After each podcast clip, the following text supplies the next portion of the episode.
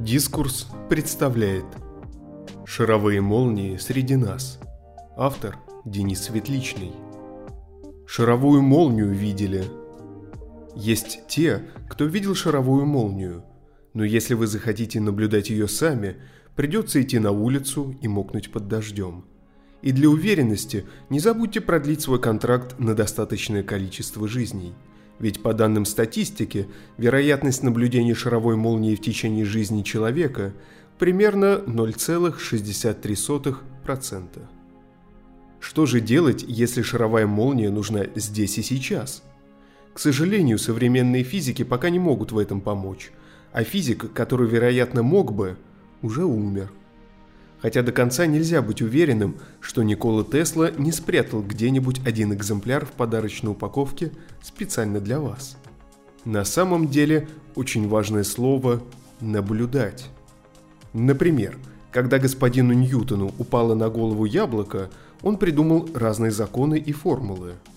Но когда он пришел к другим ученым умам и сказал «Я придумал разные законы и формулы», они сразу ответили «Ньютон, нам кажется, ты все врешь».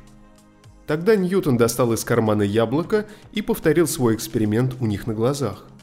Потом и ученые смогли повторить этот эксперимент, даже спустя много лет, и мы сможем сделать то же самое, и формулы, и законы сэра Исаака Ньютона останутся верны.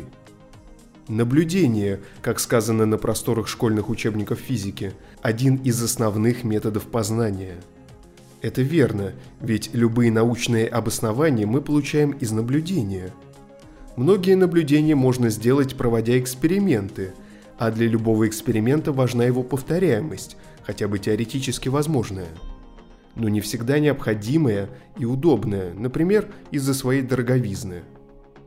Утиный тест или на что это похоже? И тут мы сталкиваемся с первой проблемой изучения шаровых молний. Мы никак не можем повторить эксперимент в нашей уютной лаборатории, потому что мы не знаем, что же такое на самом деле нужно повторить. Мы можем сделать что-то, изучить это что-то, сфотографировать это что-то и сказать «это похоже на шаровую молнию», воспользовавшись утиным тестом. Если нечто выглядит как утка, плавает как утка и крякает как утка, то это, вероятно, утка и есть.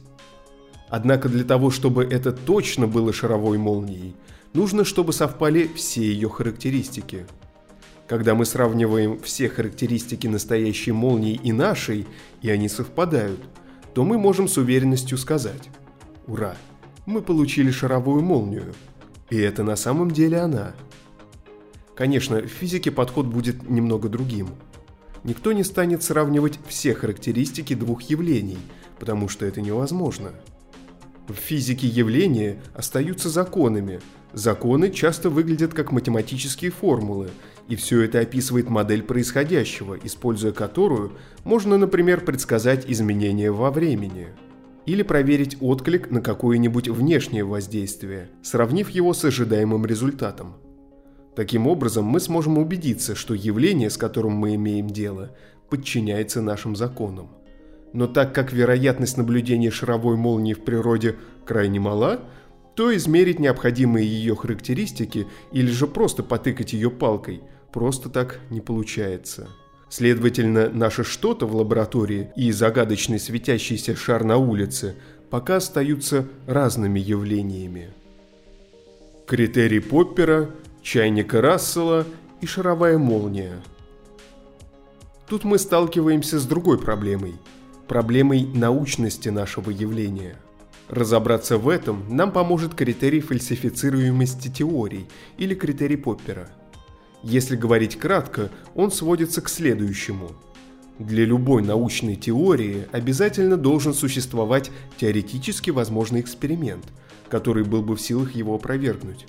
Если же какая-либо теория включает в себя утверждения, исключающие возможность опровержения, она вызывает вопросы и считается ненаучной.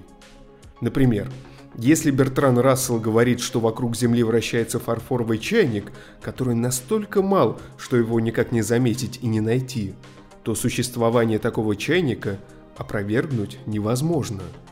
Следовательно, такая теория нефальсифицируема, по Попперу, и ненаучно. Получается, что утверждение «чайников Рассела не существует» является научной теорией, хотя и неверной, так как можно поискать и чайник найти. Утверждение привидений не существует тоже ненаучно и верно, пока ни одного не поймали в уловитель привидений. Однако утверждение привидений существует ненаучно, потому что Вселенная бесконечна, и любое наше конечное число экспериментов по обнаружению привидений с отрицательным результатом не гарантирует, что в оставшемся объеме его нет. Теоретически там может быть что угодно. Шаровые молнии существуют. Это утверждение нефальсифицируемо и ненаучно, так как мы не можем придумать эксперимента, который бы его опровергал. Следовательно, на основе одних только положительных результатов невозможно построить научную теорию, и в существовании шаровой молнии как физического явления можно усомниться. Горячая линия имени шаровой молнии. Загадка шаровых молний волнует людей уже давно, потому что это страшное и зрелищное, опасное и крайне редкое явление. С тех пор, как люди перестали просто восторгаться странностями природы, а начали что-то записывать, зарисовывать, систематизировать, а потом еще и пытаться в этом разобраться, многих привлекало это непонятное явление, и сразу возникло множество теорий. Это были поиски темных сил, эн эл о, эн эл о с происками темных сил на борту, эксперименты Теслы, вражеские ракеты, потом снова эн эл о.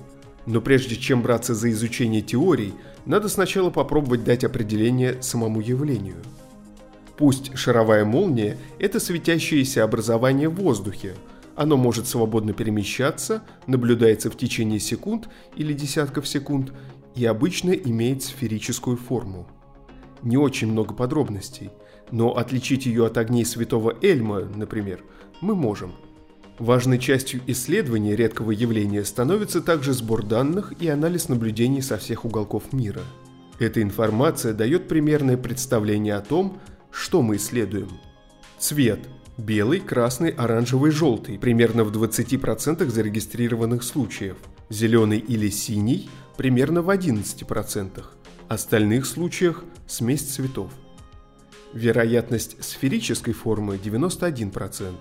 Диаметр – примерно двадцать три сантиметра. Впервые теория, подчиняющаяся критерию Поппера, была выдвинута в две тысячи десятом году австрийским ученым из Инсбрукского университета имени Леопольда и Франца. Они предположили, что шаровая молния – это фосфин, то есть нечто, видимое человеком и возникающее без воздействия света на глаз. Самый простой способ увидеть фосфин – надавить на закрытый глаз пальцем. Было показано, что переменное и достаточно сильное магнитное поле при воздействии на мозг человека вызывает электрические импульсы в нейронах, вследствие чего человек может видеть такие галлюцинации.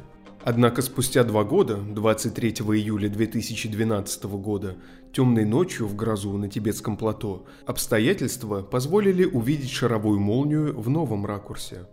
Установленные группой китайских ученых, изучающих спектры обычных линейных молний, спектрограф и камера, случайно засняли наше редкое явление. Камера засекла яркую вспышку, резкое падение интенсивности и ровное свечение, цвет которого постепенно менялся от белого до красноватого. По показаниям спектрографа можно определить примерный состав этой шаровой молнии. Зарегистрированный спектр показывает, что в горении участвуют вещества, входящие в состав почвы, и это является аргументом в пользу одной из теорий ученых из университета Кентербери, Новая Зеландия. Согласно данной теории, свечение шаровой молнии обусловлено догоранием наночастиц, поднятых из почвы после удара обычной молнии. Неожиданная удача китайских ученых сдвинула исследование с мертвой точки, но, конечно, единичное измерение не дает ответов на все вопросы, и нам, в отличие от сэра Исаака Ньютона, все еще нечего достать из кармана. Автор – Денис Светличный. Озвучил Николай Носачевский.